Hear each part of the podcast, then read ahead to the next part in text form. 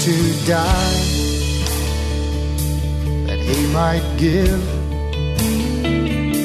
eternal life that I might live. Welcome to Yankee Arnold Ministries.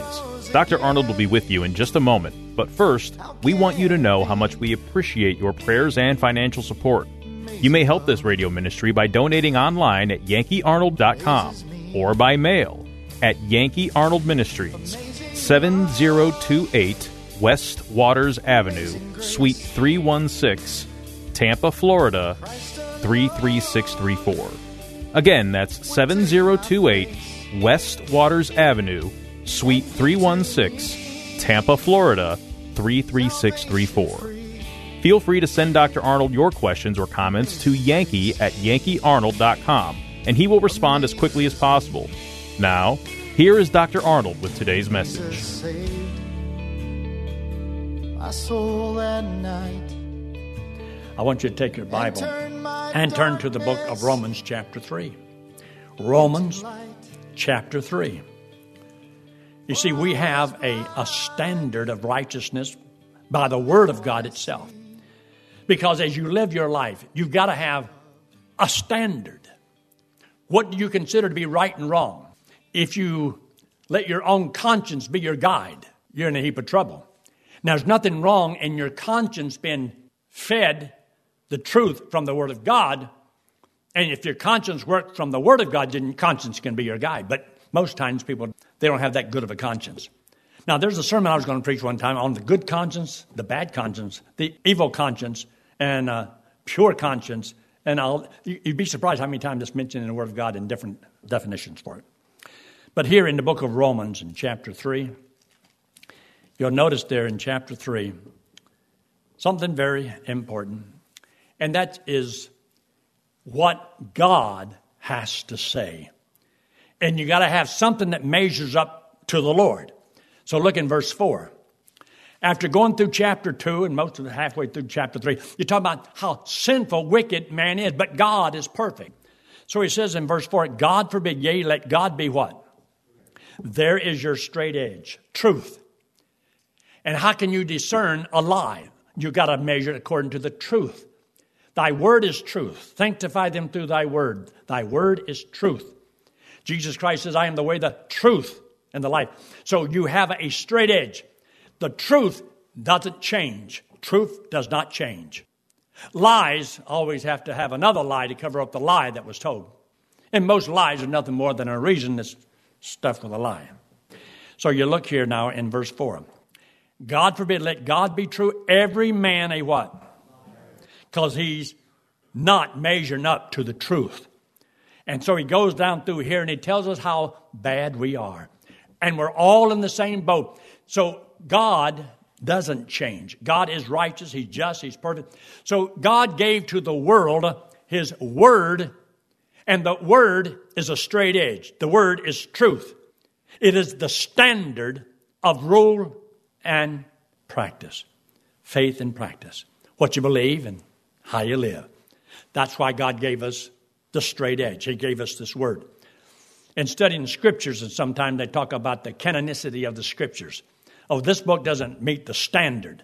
And so there's something wrong. It's not inspired of God, so it doesn't make it into the canon of Scripture. Now, notice this. When he makes his statement, notice what happens, that what God does in the verse 20, I guess you could say here. We mentioned it just a minute ago. Therefore, by the deeds of the law shall no flesh be justified, because the law is perfect, demands perfection. So you can't be saved by the law. Why? Because the law is perfect, demands perfection. The law does not forgive. The law has no mercy. The law has no grace. The law doesn't overlook a little sin. The law doesn't move, it doesn't bend. It executes judgment, which is death. So he says, by the law, it's the knowledge of sin. Now look in verse 21. But now the righteousness of God without the law is manifested, being witnessed by the law and the prophets. The righteousness of God was revealed in a person. He gave the law up there in verse 20, and it was perfect, but nobody could keep it. God sent his perfect son into the world, and he was perfect, but nobody could match his life. So if you can't perfectly keep the word and you can't perfectly live like the example, you ain't got any hope. So what he did, of course, you know, he went to the cross and paid for all of our sins. And this is why he makes the statement. In verse 22, even the righteousness of God, which is the Lord himself, Jesus Christ was the righteousness of God. He says, even the righteousness of God, which is by faith of Jesus Christ, get this, unto how many? His righteousness is unto all, but it's only upon them that, that believe. So his righteousness is to everybody, but it's only upon them that believe. So, but when you believe, God gives you his righteousness. Now, when you trusted Christ as your Savior, yes, now you are a child of God. You're going to heaven when you die. And you're going to heaven because, in God's eyes, you are righteous and perfect as the Lord in your new birth. So, the Lord is not here, but He lives inside of us. Would you believe that every one of us are supposed to be a standard? A standard of what righteousness is. You are that living standard because you're to absorb the Word so that in your mind and in your life, you are an example of the believer. You're that straight edge. That when people want to know what God is like, when they want to know what the Word means, they should be able to tell it by looking at you and listening to you. And you should be able to tell them why you are what you are. Now, I want you just to take a look there in the book of Second Corinthians and look there in chapter 3. 2 Corinthians chapter 3. Paul hints to this a little bit here. But uh, let's just look at, first of all, in chapter 2 and verse 17. In verse 17, you need to un- underline this here because it's a great verse.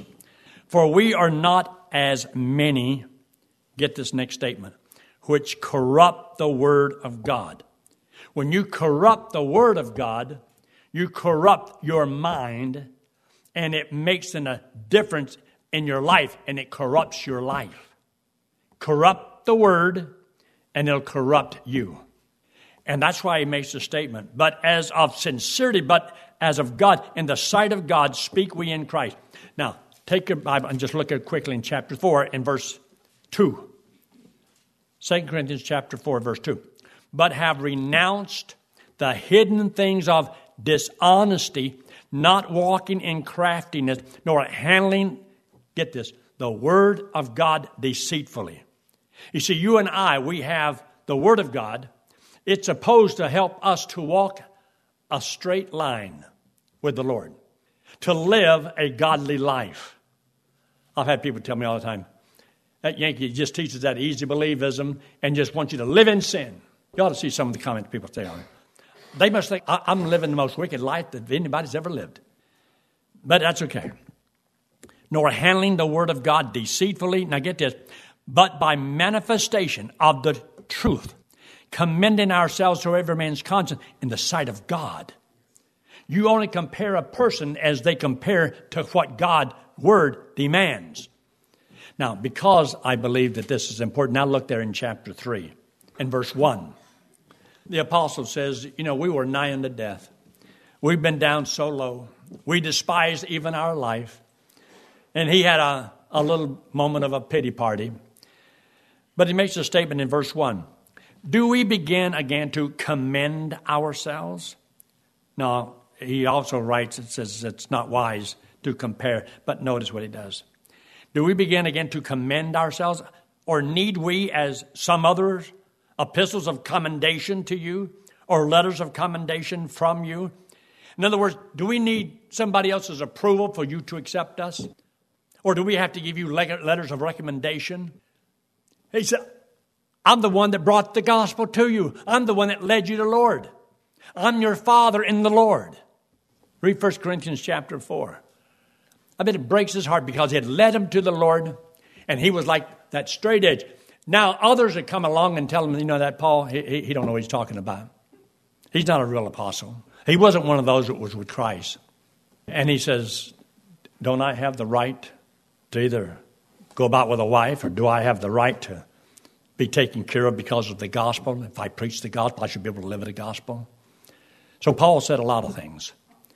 And he was in defense a little bit of what people were saying about him. But he says this in verse 2. Look in verse 2. Ye are our epistle, written in our hearts, known and read of what? God, In other words, you are an epistle. You are like, we say, well, the Word of God has been totally, it's complete, and no other writing is supposed to be added, except the individual. You're still writing. As a person, your life is supposed to be like a portion of Scripture. And what you believe and how you live should be above reproach. And I'm not making this up. I'm, I know what this book says. I know a verse here and I know a little verse there. But God says this is what it should be. In verse 3, for as much as ye are manifestly declared to be the epistle of Christ, ministered by us, written not with ink, but with the Spirit of the living God, and in tables of stone, and, but in, not in tables of stone, but in fleshly tables of the heart. And such trust have we through Christ toward God.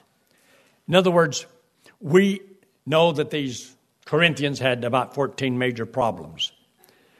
But you won't find a verse that says that's a sign that you're not saved. Never said it.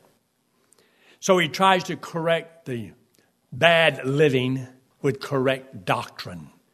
You see, if you can't change them with truth, you can't change them. You can't force God's children to love the Lord and want to discipline life. You can tell them some reasons, but truth that's what you and I are supposed to be living by. We're supposed to do what we do because we're living according to truth.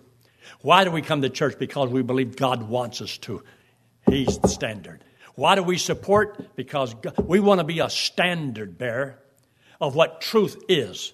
That's why in our individual lives we're supposed to know the truth and believe the truth, walk the truth, speak the truth. And he says, speak the truth in love, walk in love. And without love, nothing else matters. You just become a hypocrite.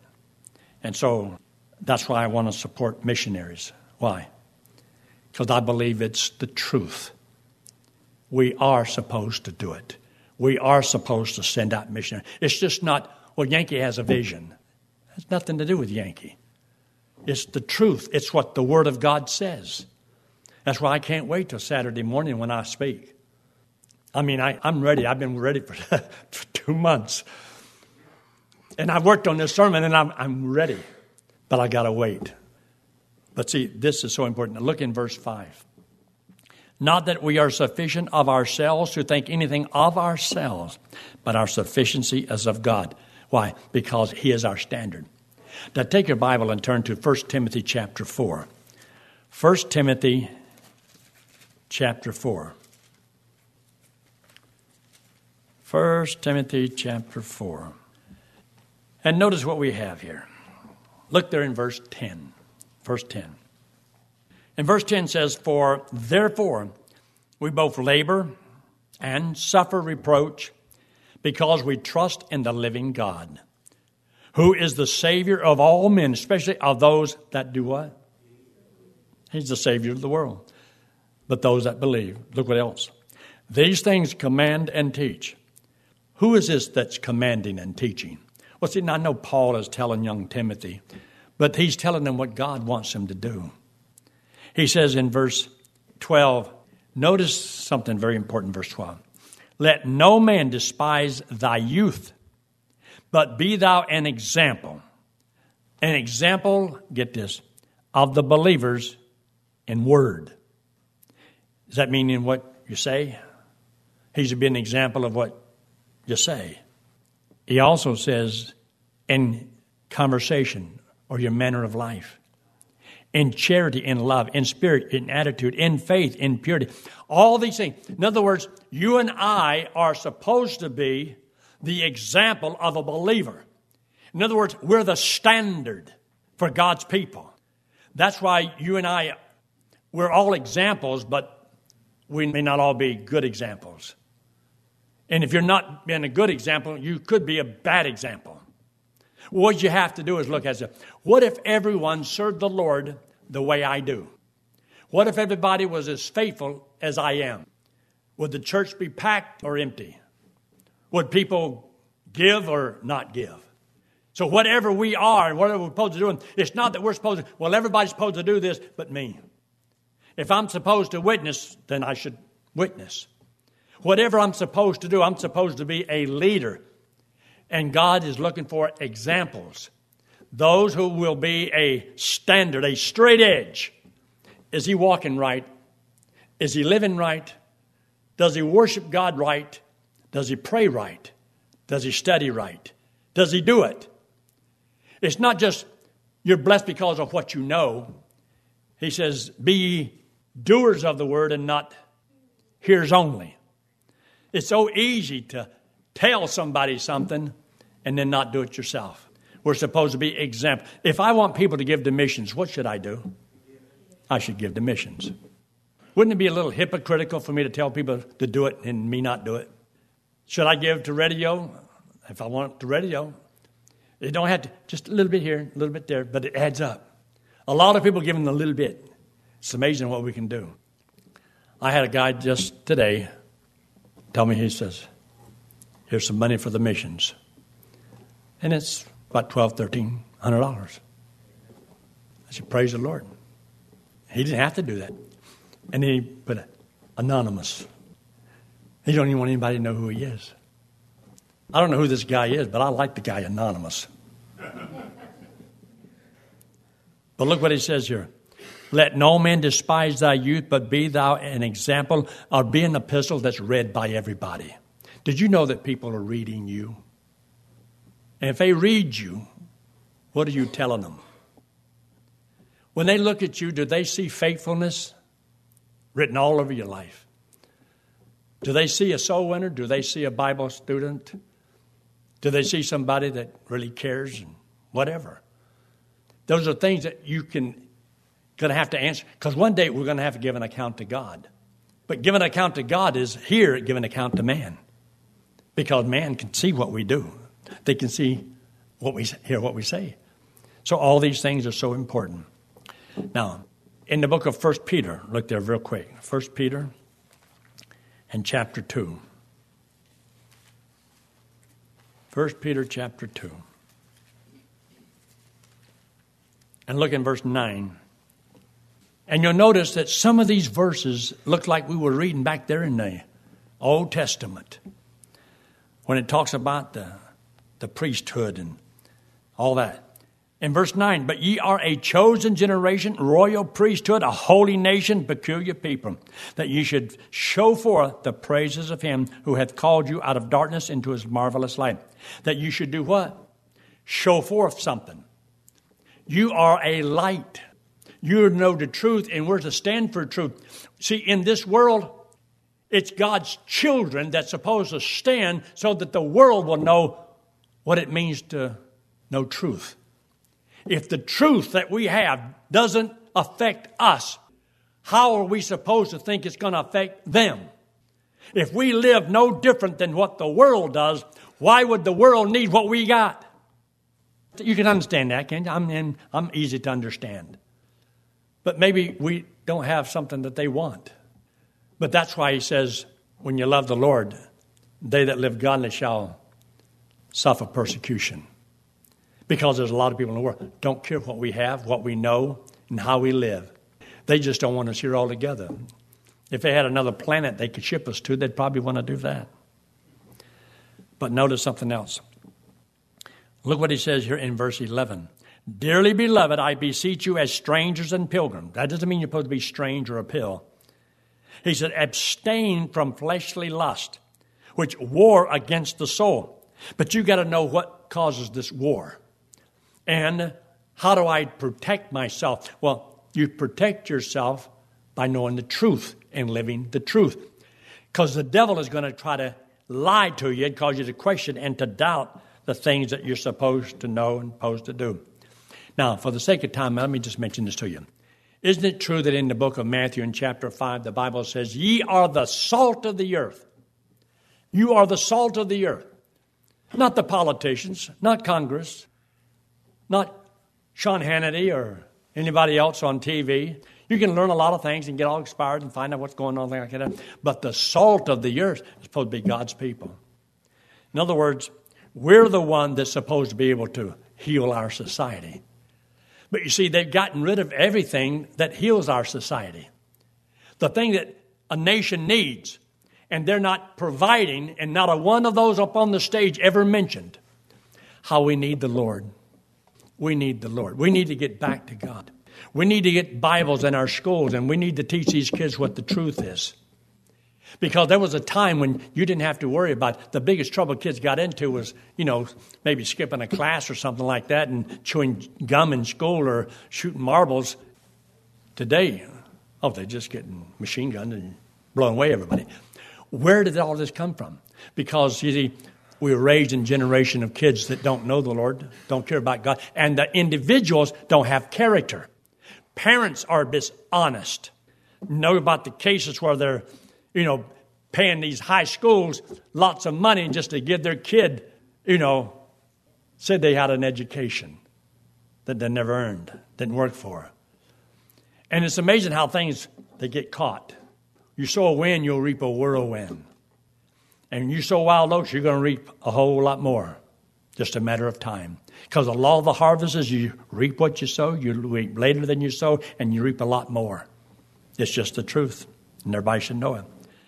But salt is to heal, it's to cure. We remember, and we mentioned this just the other day, my son, when we went down to camp that Hank Lindstrom had over there on Ormond Beach. And I think we stayed at the Pagoda Hotel. And, and while he was there, he had a bad case of blisters, fever blisters on his mouth. And he's, you know, old enough now that he looks at girls and girls were looking at him. But we didn't have to worry about him kissing anybody because he, he was covered. It was so bad. We felt so sorry for him, but nothing we could do. And so he got in the sun, and that made it worse. But he went into the, the water, and the salt water made it feel a little bit better. Salt, the salt water. But salt is a preservative. So the reason that Washington is so rotten is because there's not enough salt to preserve the meat. He also says in the book of Matthew that um, we're the light of the world. We're the light of the world. And you don't take a light and hide it under a bushel. You want to take a light and put it up on a hill so people can see it. You see, you and I, we're not supposed to run from the darkness. We're supposed to be the light that God can use wherever He wants to place us. Our job is just to shine. Where He wants me is that's, that's His call. It's wherever we go. We're supposed to be a standard of that which is truth. And we live truth because we want to please the Lord. So we're the salt of the earth. We're the preservative, but we're the light of the world because he says, when he was here, I am the light of the world. And when he left, he says, Ye are the light of the world. And he makes a statement in the book of Philippians there in chapter 2, talking about shining, holding forth the word of life. That's the light that people need to see. And we are supposed to be the bearers of this. We're standard bearers, bearers of light, truth. We're the salt of the earth. We're supposed to be in this world. We're supposed to be the leaders. We're the leaders. We're supposed to know what's right and wrong. We don't turn on our TVs to find out what's right and wrong. We come to church and learn the truth of what's right and wrong. If you just listen to the news, you'll find out abortion isn't wrong. Homosexuality, it's not wrong. But if you go to the Bible, God says it's wrong. So which one are you going to believe? You go outside of this church and you can listen to all kind of stuff, and it's okay for people just to live together. It's okay because everybody does it. Therefore, it's okay, right? No, we come back to the truth, the standard. God says, no, that's wrong. So if I want to take and be a good preacher, should I tell you what the world believes and we ought to be just like the world? Or should I tell you this is what God says and we ought to be like what God says? See, there's a choice. You see, truth, if people wanted truth, really wanted truth, learn truth, live truth, this church would be packed. We'd have to go to three services. But you see, there's a verse in the Bible that says, Be not conformed to this world, but be transformed by the renewing of your mind, that you may prove what is that good and acceptable and perfect will of God. A lot of people don't want the perfect will of God. They don't want that straight edge because they don't want to live that straight life. They don't want to dedicate themselves because that requires too much. I just want to take and do a little bit here and a little bit there and just get God will leave me alone. I'll leave him alone. We'll get through fine. Whatever. This hand represents you and me. The wallet represents sin. We all have sin upon us. God loves us. He loves us. He hates our sin because our sin separates us from the Lord. And God says that He doesn't want us to spend an eternity in hell. That's why He's the Savior of all, but only of those who believe. See, to go to heaven, we got to be perfect as righteous as God. And none of us are perfect. Why? Because we got sin. And we know that we're sinners because of the perfect law of righteousness. That straight edge that God gave us that required perfection, we can't do it. This hand represents Jesus Christ. So God gave the perfect word, and then He gave the perfect person who came into the world and lived that perfect life. And because He had no sin, He didn't have to die, but because He loved us. And we have a debt payment. Well, He didn't. So He took all of the sin of all the world paid for it on the cross, and came back from the dead. And said the only thing He wanted us to do, it's the only thing we can do, believe He did it for us. So when I believed He did it for me, God saved me. When Bob over there believed it, God saved him. When Connor believed it, God saved him. Whenever you believed it, God saved you. See, the payment's already been made, but only those who believe it. God's righteousness is unto all, but it's only upon those that believe. And that's why it's so important for every person to believe on Jesus Christ. Let's pray, shall we? With heads bowed and eyes closed, no one looking around. Or if you're watching by internet, right on the screen it says, Yes, I will trust Christ as my Savior. And if you have, trust the Lord, praise the Lord for that. But if you haven't, I'd love to have you just let us know. It just causes us to rejoice because we want to know that people hear and understand. If you're here in the auditorium tonight and you've never trusted Christ as your Savior, Remember the day will come when the truth will be known. You'll stand before God. Have you really, have you trusted Him as your only hope of going to heaven? I pray that you have. If you will trust Christ as your Savior tonight, would you let me know by just simply slipping up your hand real quick and putting it right back down? Is anyone at all? Anyone at all? If you've already trusted Christ as Savior, you never have to do it again. Learn the Word of God. Learn to grow because you and I, we're epistles that are read of all men. And people see us. We're supposed to be what truth is. We're supposed to be a living Bible, a walking Bible, a talking Bible. We're children of the King, so we should use the language of the court. Father, we thank you so much for this time together. Bless each one here. And Father, we pray for great results for the missions conference. We thank you for all the work that's been done, a lot more to do. And for those that'll be coming in, whether flying or driving, we pray for safety for them. And we pray that all the meals that have been planned and all the work, the speakers, and uh, Lord, the missionaries going to give their talking in on Sunday. We just pray for a great week. Bless us in Christ's name we pray. Amen. Were you ever told that you must confess Christ before men to be saved? Were you warned that if you refused to confess Christ, he would not confess you before the Father? Just what does that mean? Pastor Yankee Arnold has prepared just the right book with answers straight from the Bible. The book is called Gospel Driven Man, and Pastor Yankee wants to send it to you free of charge. Simply write to Pastor Yankee at Yankee Arnold Ministries, 7028 West Waters Avenue, Suite 316, Tampa, Florida 33634, and request the book, or request by email at yankee at yankeearnold.com. That's yankee at yankeearnold.com. Thanks for listening to today's broadcast. We pray that today's message was a blessing to you and your family. You may help support this radio ministry by donating online at yankeearnold.com or by mail at Yankee Arnold Ministries, 7028 West Waters Avenue, Suite 316, Tampa, Florida 33634. Friend, one day it will happen. The trumpet will sound, and we will be changed, caught up to meet the Lord in the air. So live today and every day, believing that the Lord is coming soon, and just keep looking up. Amazing grace amazes me.